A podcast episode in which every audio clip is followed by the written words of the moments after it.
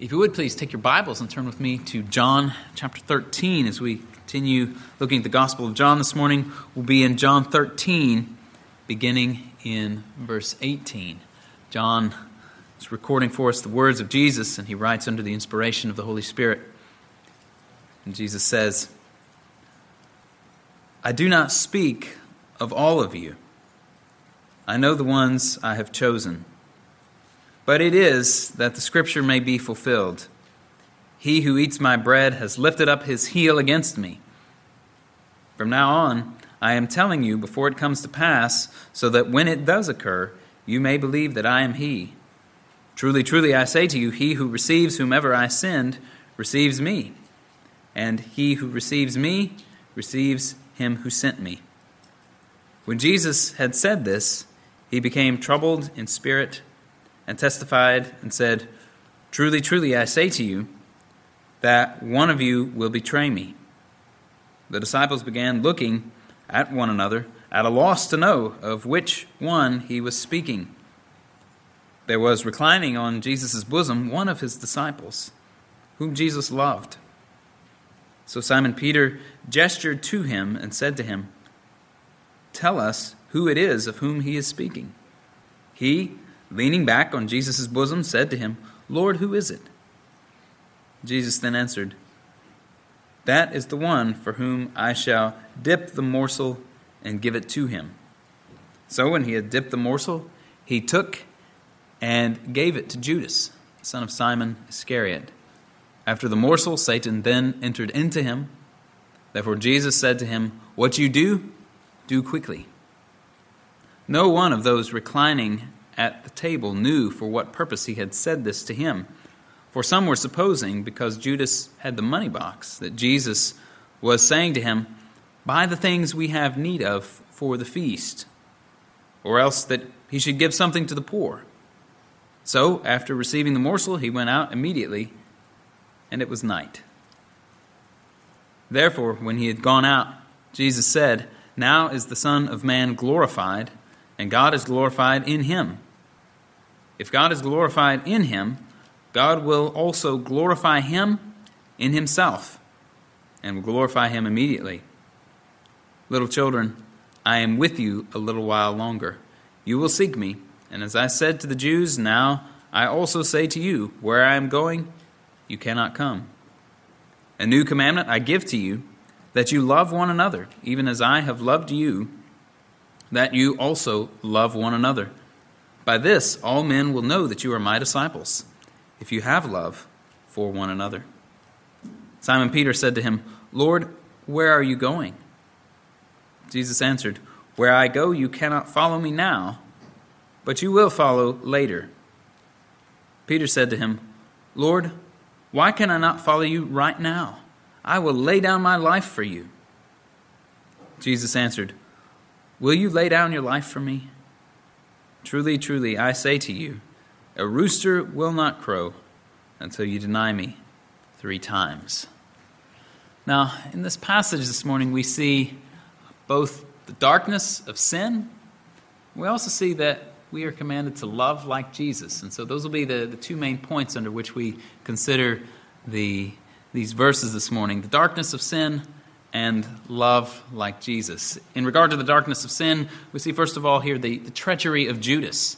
For those of us who are familiar with the gospel accounts, it's no surprise to hear of this betrayal of Jesus by one of the twelve, one of their number.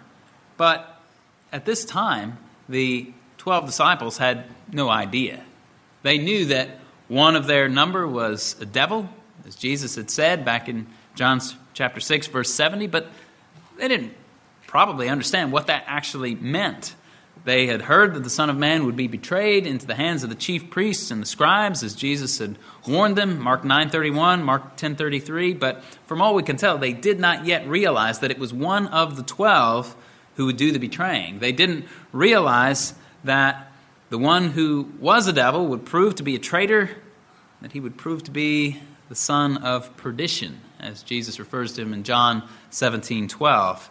And thus, in Jesus' discussion with the disciples about them uh, being clean and needing only to have their feet washed, as we saw last week, and them being blessed if they would imitate his practice, Jesus now clarifies in verse 18 that he was speaking of some of them and not all of them. He knew the ones that he had chosen, he knew the ones that he had chosen and had appointed to go and bear fruit, the fruit that would last. He had certainly chosen the twelve, even though one of them was a devil, but he had not chosen them all in the same way nor for the same purpose. Paul says in 2 Timothy 2:20 that in a large house there are not only gold and silver vessels, but also vessels of wood and earthenware, and some to honor and some to dishonor. This is the case within the visible church, and we know that not all who profess Christ are actually in Christ. Not all who professed Christ have actually repented and believed and been saved. And even among the original followers of Jesus, even among the twelve, there was one who would betray him. The Son of Man was to go as it was written of him, as Jesus said in Mark 14 21, or as he puts it here, that the scripture may be fulfilled. And then he quotes from Psalm 41 9 He who eats my bread has lifted up his heel against me. That's Psalm 41, which is a psalm of David. And King David, as you know, is the, the great human ancestor of our Lord Jesus, such that Jesus could legitimately be called the son of David. And as the great king and ancestor of Christ, having that covenant from God that his throne would endure, that his kingdom would endure forever, David was a forerunner and was a type of Christ. Now, Certainly, that's not to say that everything that happened to David or everything that David did would somehow show up in the life of Jesus. And we can thank God that that is not the case. There's no murder or adultery or any lawless and sinful action in the life of Christ. But nevertheless, there were many aspects of David's life which foreshadowed the life of Jesus. There was betrayal, and there was suffering. And even though the entirety of Psalm 41 is not messianic. There are portions in there that are applicable to, to David and David alone, and not to Christ. But nevertheless, verse 9 does apply to Christ. In Psalm 41 9, David may have been speaking of his own betrayal by a close companion. You can certainly think of close companions in the life of David by whom he was betrayed. His own son Absalom, who rose up against him. You can think of Ahithophel, who joined Absalom. Ahithophel had been a counselor uh, to David, from whom he sought wisdom, but switched sides and joined in Absalom's rebellion. And in that case, these betrayals then point forward to an even more profound act of betrayal the betrayal of someone within the Messiah's inner circle who would rise up and betray him.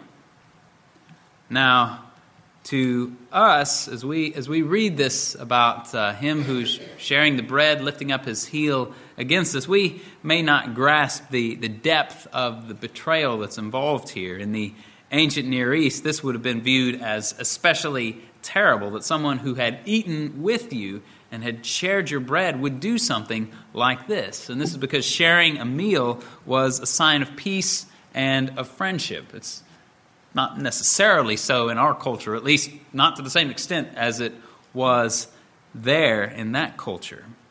To share someone's bread and then rise up against them and betray them was dirty pool. But such was the treachery of Judas. Jesus wanted the disciples to know up front what was going on so that in the end they would believe in him that they would believe that he is, as we find in verse 19. And all that was about to happen within just a few hours of this meal that Jesus was sharing, the disciples were going to be very confused, very uncertain about a lot of things. And so, in that context, Jesus wants them to know up front what was going to happen so that when everything went down, they would be able to circle back and remember that, oh, yeah, Jesus told us about this. Jesus said this was going to happen. And this would then serve to, to strengthen their faith when all their swirling doubts began to rage within them. They could look back and see what Jesus said that, oh, yeah, this actually did go down the way that Jesus said it would. And then they could learn from that as just one more piece of the puzzle to serve them so that they could trust in Christ that he truly was who he said he was going to be. And then, speaking to those whom he had chosen there in verse 20, Jesus points them to the work that would be theirs in spreading the gospel. He says that those who receive Christ's messengers receive him, those who receive Christ receive the Father. He points them ahead to the work that they would be doing, but he doesn't dwell there long. He circles back to the betrayal that was to come. And all of the intensity that he was feeling, he returns again to the subject of betrayal. He's deeply troubled in his, spirit, which is his human soul, just the way that you and I would be troubled if we were to experience such a thing and if we were to know that such a betrayal was coming upon us. And now he is even more clear about his betrayal. He says, Truly, truly, I say to you, one of you will betray me. And again, the disciples are surprised at this. They don't have any idea which one he's talking about.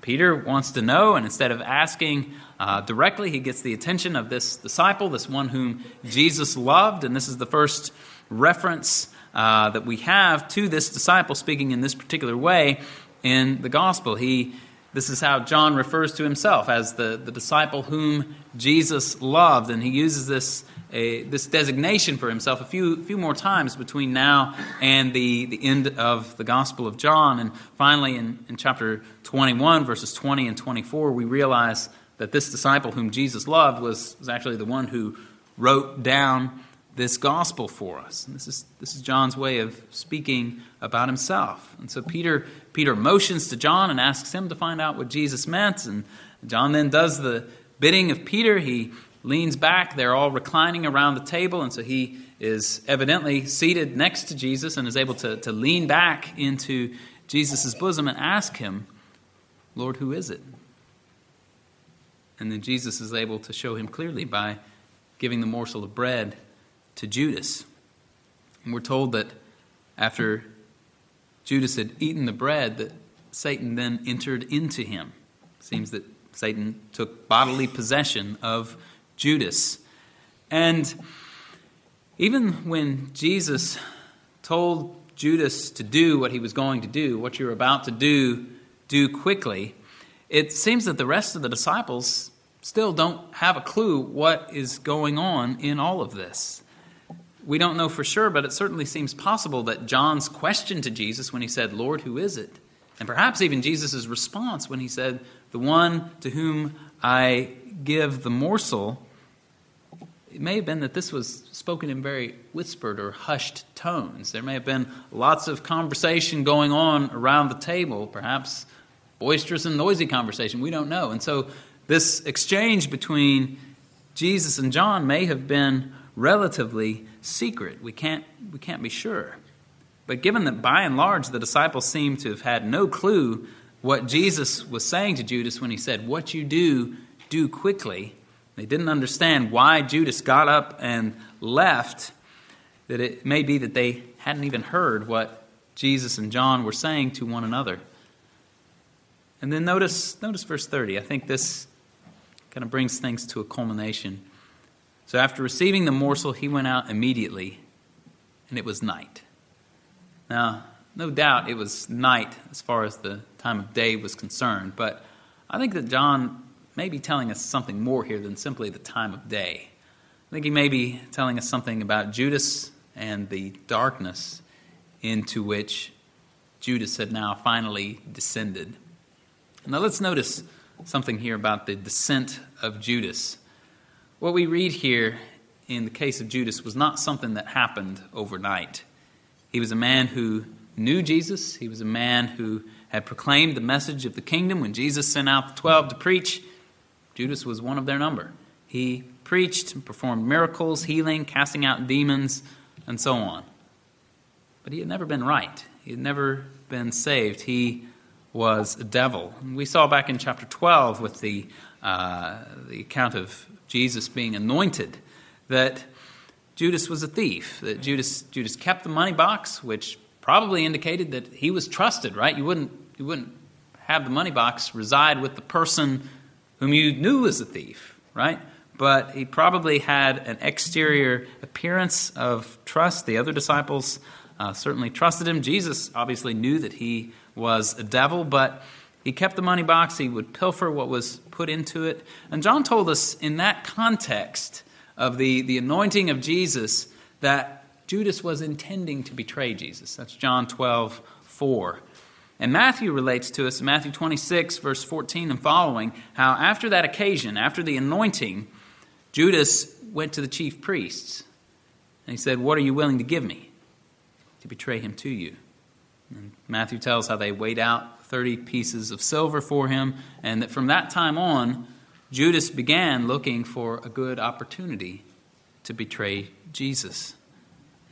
Now, Judas had obviously been successful at keeping this whole thing secret.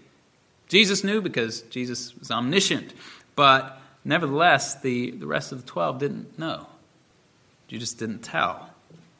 And therefore, none of the other disciples had any idea what was going on and what he was going out to do.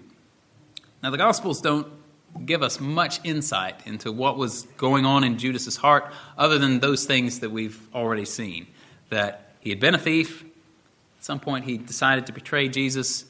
He worked it out with the chief priests, and then he did it. And he went out, and it was night. Now, we can't we can't track everything that was going on inside of Judas's heart and mind, but it seems that he had been led step by step down a path that culminated in this ultimate betrayal of Jesus. Evidently, he loved money. He stole money from the box, and eventually he was willing to sell Jesus out for money. Despite being close to Jesus in regard to physical proximity, despite hearing the teaching of Jesus, despite even preaching the message of Jesus, he remained unbelieving and unrepentant. And not only that, he kept on descending. He continued to stoop lower. He became hardened. Satan entered into him. He went out, and it was night. Martyn Lloyd-Jones once commented on this by saying that sorrow is the lot of all who turn their backs on Christ. Judas later turned his back upon him. He went out, and it was night, and he committed suicide. To leave Christ is always a spiritual suicide. You are turning away from your Savior, away from life which is life indeed, away from the Son of God who came to die for you and to save you. You are turning from the only one who can give you happiness, peace, and joy. There is no resting place in life in this world apart from Christ. And if you leave Him, you are always going to have sorrow.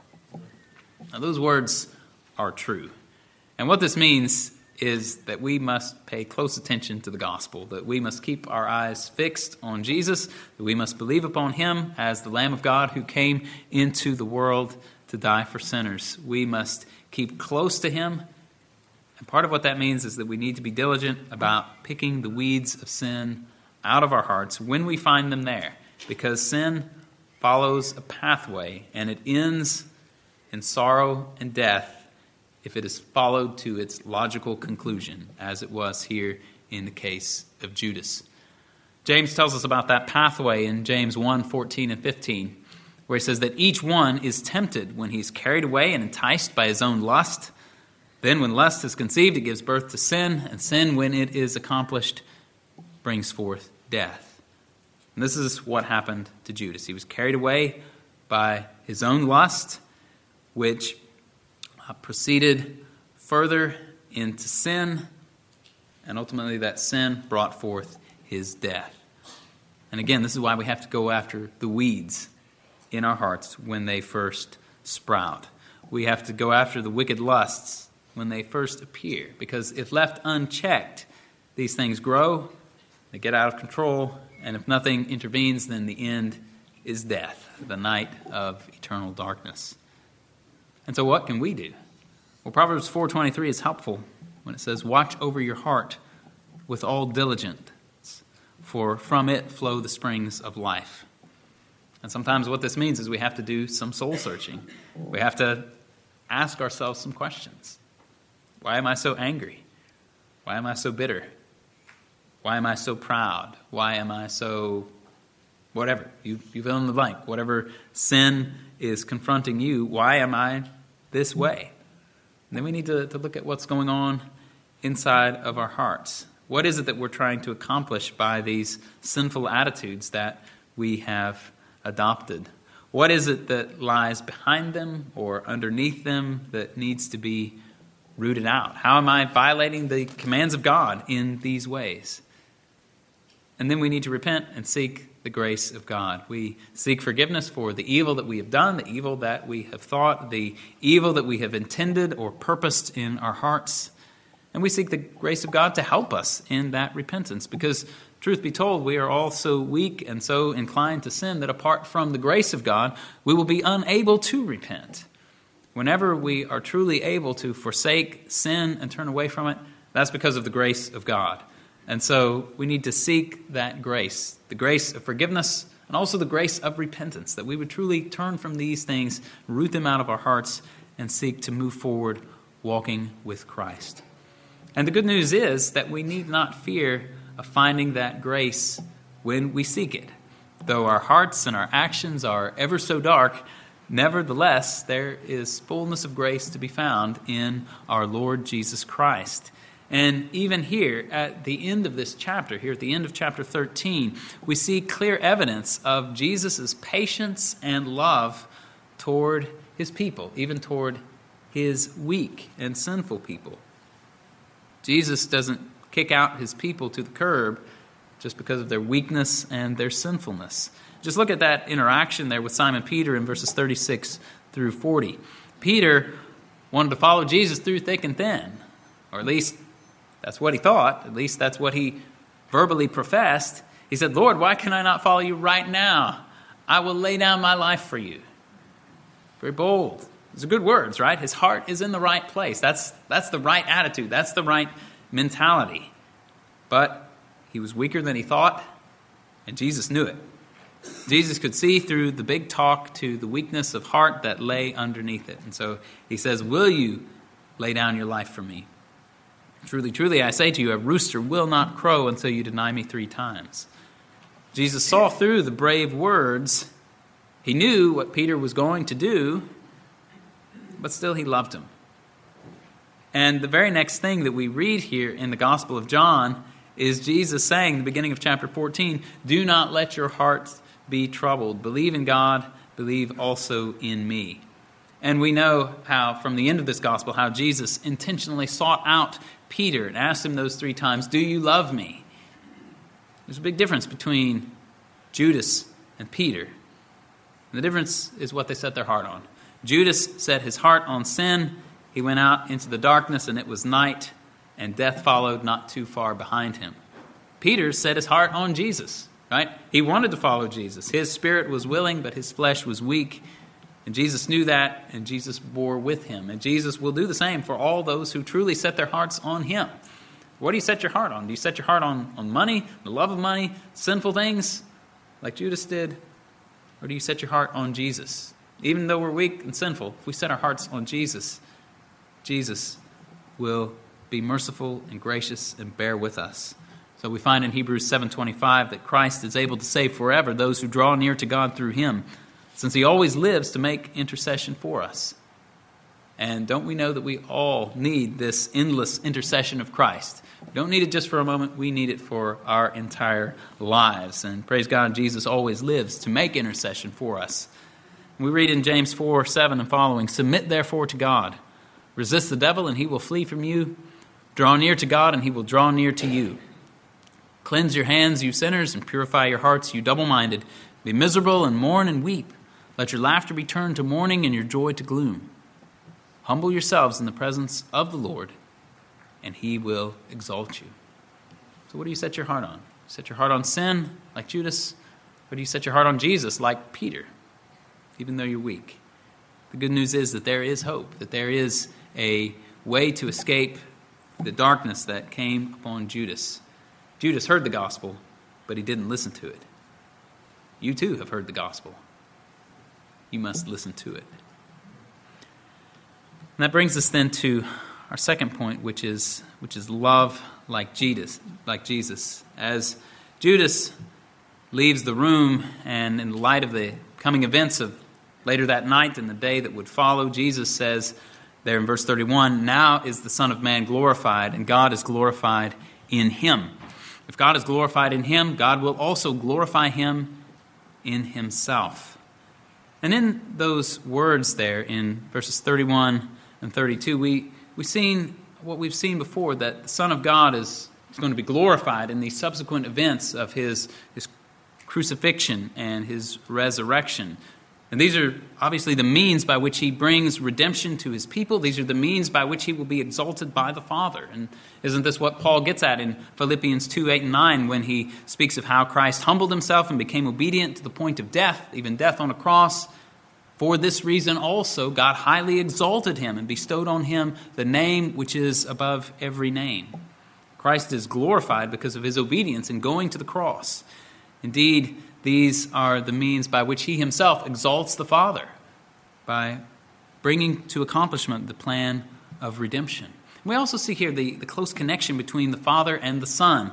We see that the Father is in the Son and the Son is in the Father, and how they are glorified in one another. And if you look at what Jesus says there and flesh that out a little bit, we see that when the Son is glorified, God the Father is glorified in the Son. And if then if God the Father is glorified in the Son, then God the Father will also glorify the Son in himself. The Father will glorify the Son in the Father. Both the Father and the Son are glorified together. They're glorified in one another.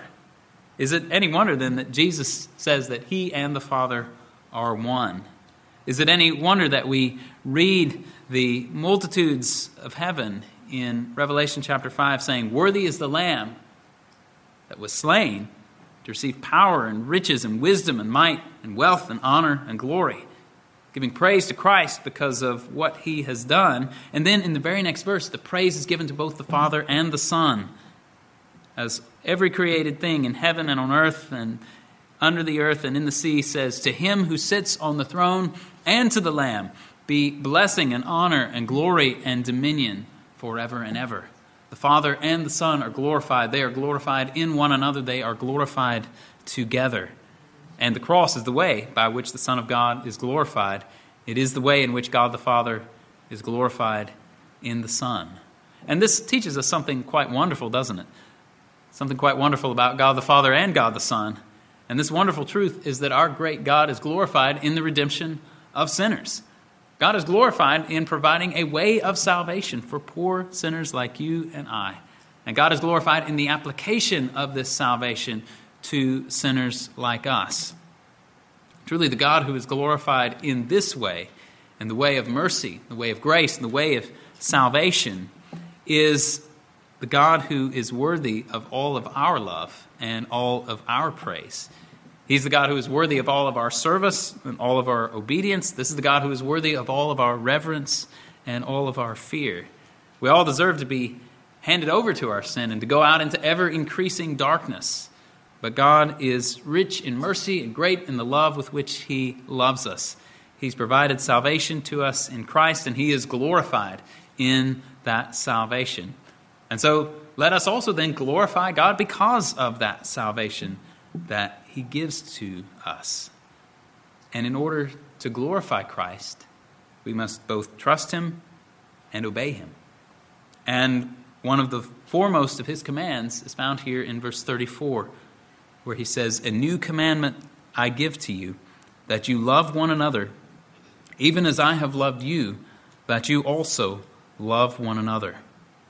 Now, obviously, the greatest commandment of all is that we love the Lord our God with all of our heart, with all of our soul, all of our strength, and all of our mind. And Jesus said the second is like it, that we love our neighbor as ourselves. And this commandment here in verse 34 is, I think we could say, a subset of the second great commandment. Our neighbor is the person who lives in close proximity to us, whether they're a believer or an unbeliever. We're to love them as ourselves. But this commandment here is, is not given to us in regard to all neighbors as such, it is given more particularly in regard to our fellow believers, in distinction from the world.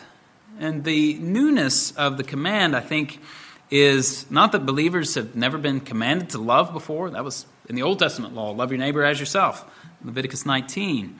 But rather, the newness of the command seems to be that the command is connected with a, a new standard or a, a new standard that was tangible in the disciples' experience. We love one another not simply as we love ourselves, rather, we love as Christ has loved us. Isn't that the command? That you love one another even as I have loved you, that you also love one another. We're to love as Christ has loved us. We're to love as he has given himself up for us.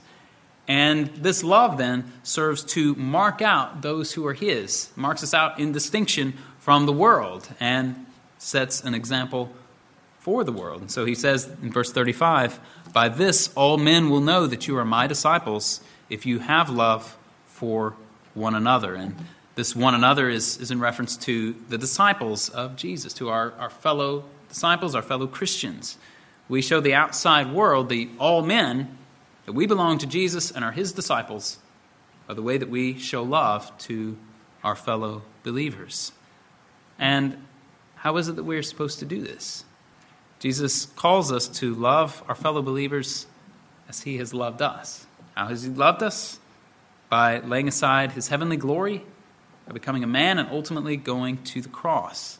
He loved us by suffering the wrath of God on our behalf and by giving up his life on our behalf. And though none of us can provide a sacrifice of atonement for another person, far be it from us to even think such a thing. Nevertheless, we love our fellow believers by laying down our lives for them, by, figuratively speaking, washing one another's feet, as we considered last week. And laying down our lives, practically speaking, looks a lot like what we read from Philippians 2 this morning in our unison reading, where Paul says, Make my joy complete by being of the same mind, maintaining the same love united in spirit, intent on one purpose. Do nothing from selfishness or empty conceit, but with humility of mind, regard one another as more important than yourselves. Do not merely look out for your own personal interests, but also for the interests of others. This is how we love one another as Christ has loved us. It means that we look out for the interests of others. We seek what is good for them, that they might be edified, that they might be built up, that they might grow in the grace and knowledge of our Lord. The question we should be asking is what tends toward edification? How can the body of Christ be built up? That has to be the question. How can we love? It can't be inwardly directed. How can I implement my own agenda? How can I get myself to a position where I receive the praise and acclamation of others? That's selfishness, right? That's empty conceit. Those are the things that Paul says we're not supposed to conduct ourselves in those ways.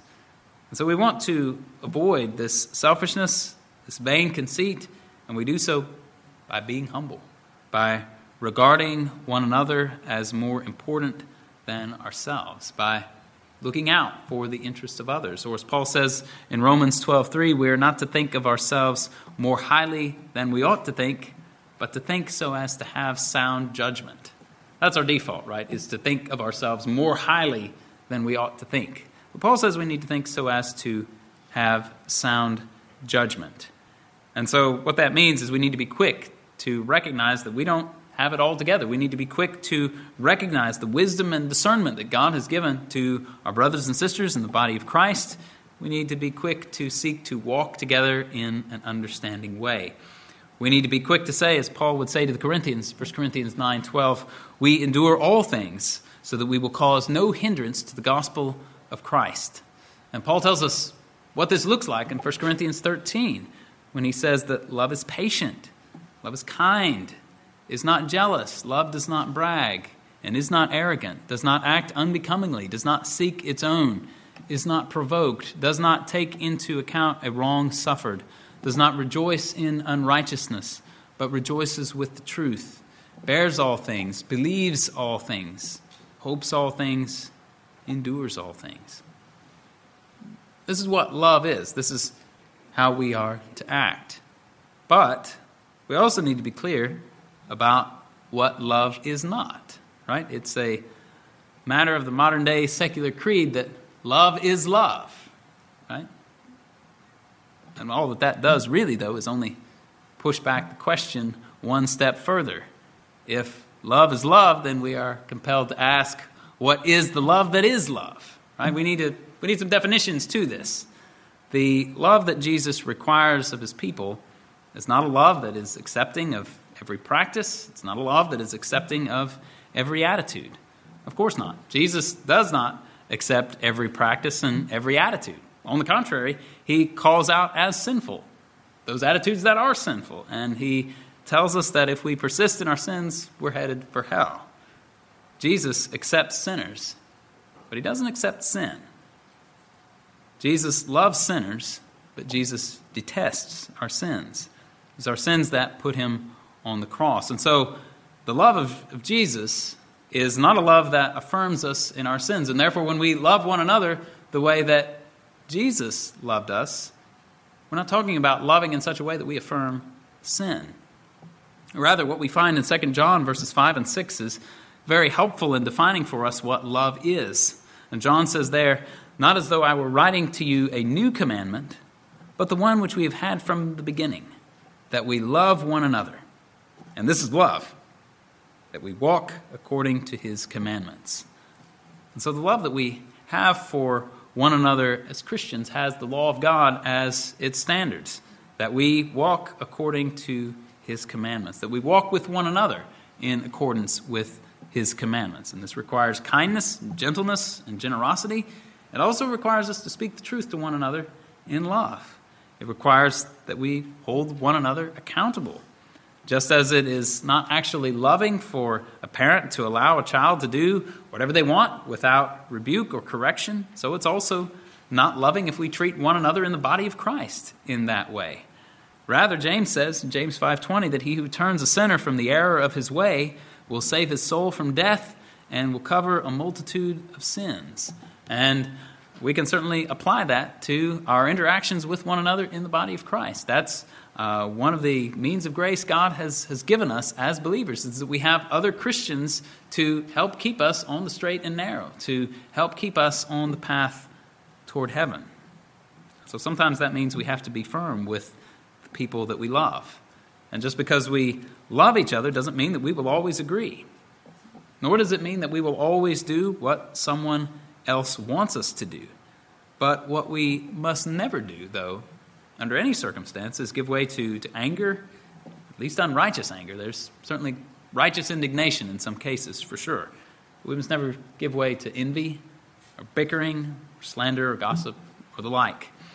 Even when we have to correct or rebuke or to disagree, we can do so in a Christ like way and in a loving way.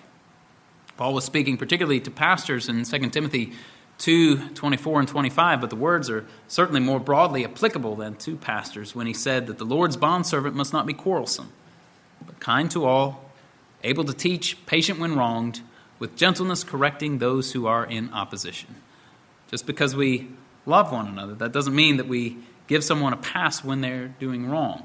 But loving each other will show itself in how we speak and act, even when we have differences. And Jesus says that this is what will mark his people off as from the world. He says, By this all men will know that you are my disciples if you have love for one another. Now, I think often as I've thought about this and maybe haven't been thinking deeply enough about this verse, I've tended to think of this almost in terms of an evangelistic strategy, right? If we love one another, then the world will, will see us loving one another, and they'll be like, "Oh wow, these are the disciples of Jesus. We want we want to be in there. That's that's what we want." But it doesn't actually say that, does it? Right? It doesn't doesn't actually say that if you love one another, then everybody else is going to flock to the church. It doesn't. Jesus doesn't quite say it that way. Now we want that to be true, and may God may God grant that it would be true. But that's not promised to us explicitly here. It doesn't mean that people will want to join us if we love one another. They might actually see our love, love that is carried out in accordance with the commandments and word of God, and be repulsed by it. And this has happened in the, uh, the late second or early third century. Tertullian, who was a Christian writer in North Africa, said that, that non believers would comment upon the Christians and they would say, See how they love one another. They could recognize that within the church there was, there was love for one another.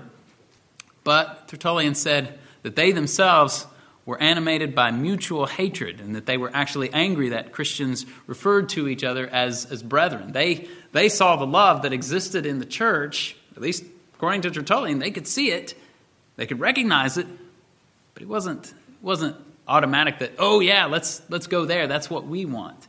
They, uh, they hated Christians. They could see their love, but they hated it.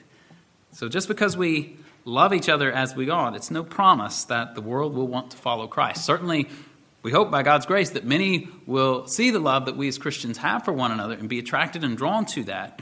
But there's no guarantee here. What Jesus is saying, though, is that this love is a special mark of his people and that the world will know it. That they will recognize his people as belonging to him. And so, friends, let's, let's do it. Let's love one another. Let's remember how Christ has loved us by coming to earth and going to the cross, how he has loved us by laying down his life for us, giving us salvation. And then let us likewise be willing to, to act in humility. As Paul says in Philippians 2, let this mind be in you, which was also in Christ Jesus. May God grant that that would be our mindset, that we would love, that we would lay down our lives for the good of our brothers and sisters in the Lord. Let's pray. Our Father, it is very easy to talk about love, and sometimes it is very hard actually to love. We know, Lord, that to do this we need your grace, we need your help. We recognize that we can do nothing if we do not abide in Christ as a branch abides in the vine. And so, Lord, we pray that you would be merciful to us, that you would help us, and uh, Lord, that you would empower us and strengthen us to to love one another.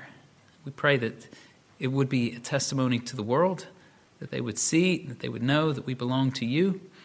And Lord, we ask that even many would be drawn to the love that they see within the body of Christ. Father, we praise you for this Lord's Day. We ask your blessing upon us. We ask your help, your grace, and your peace. In Jesus' name, amen.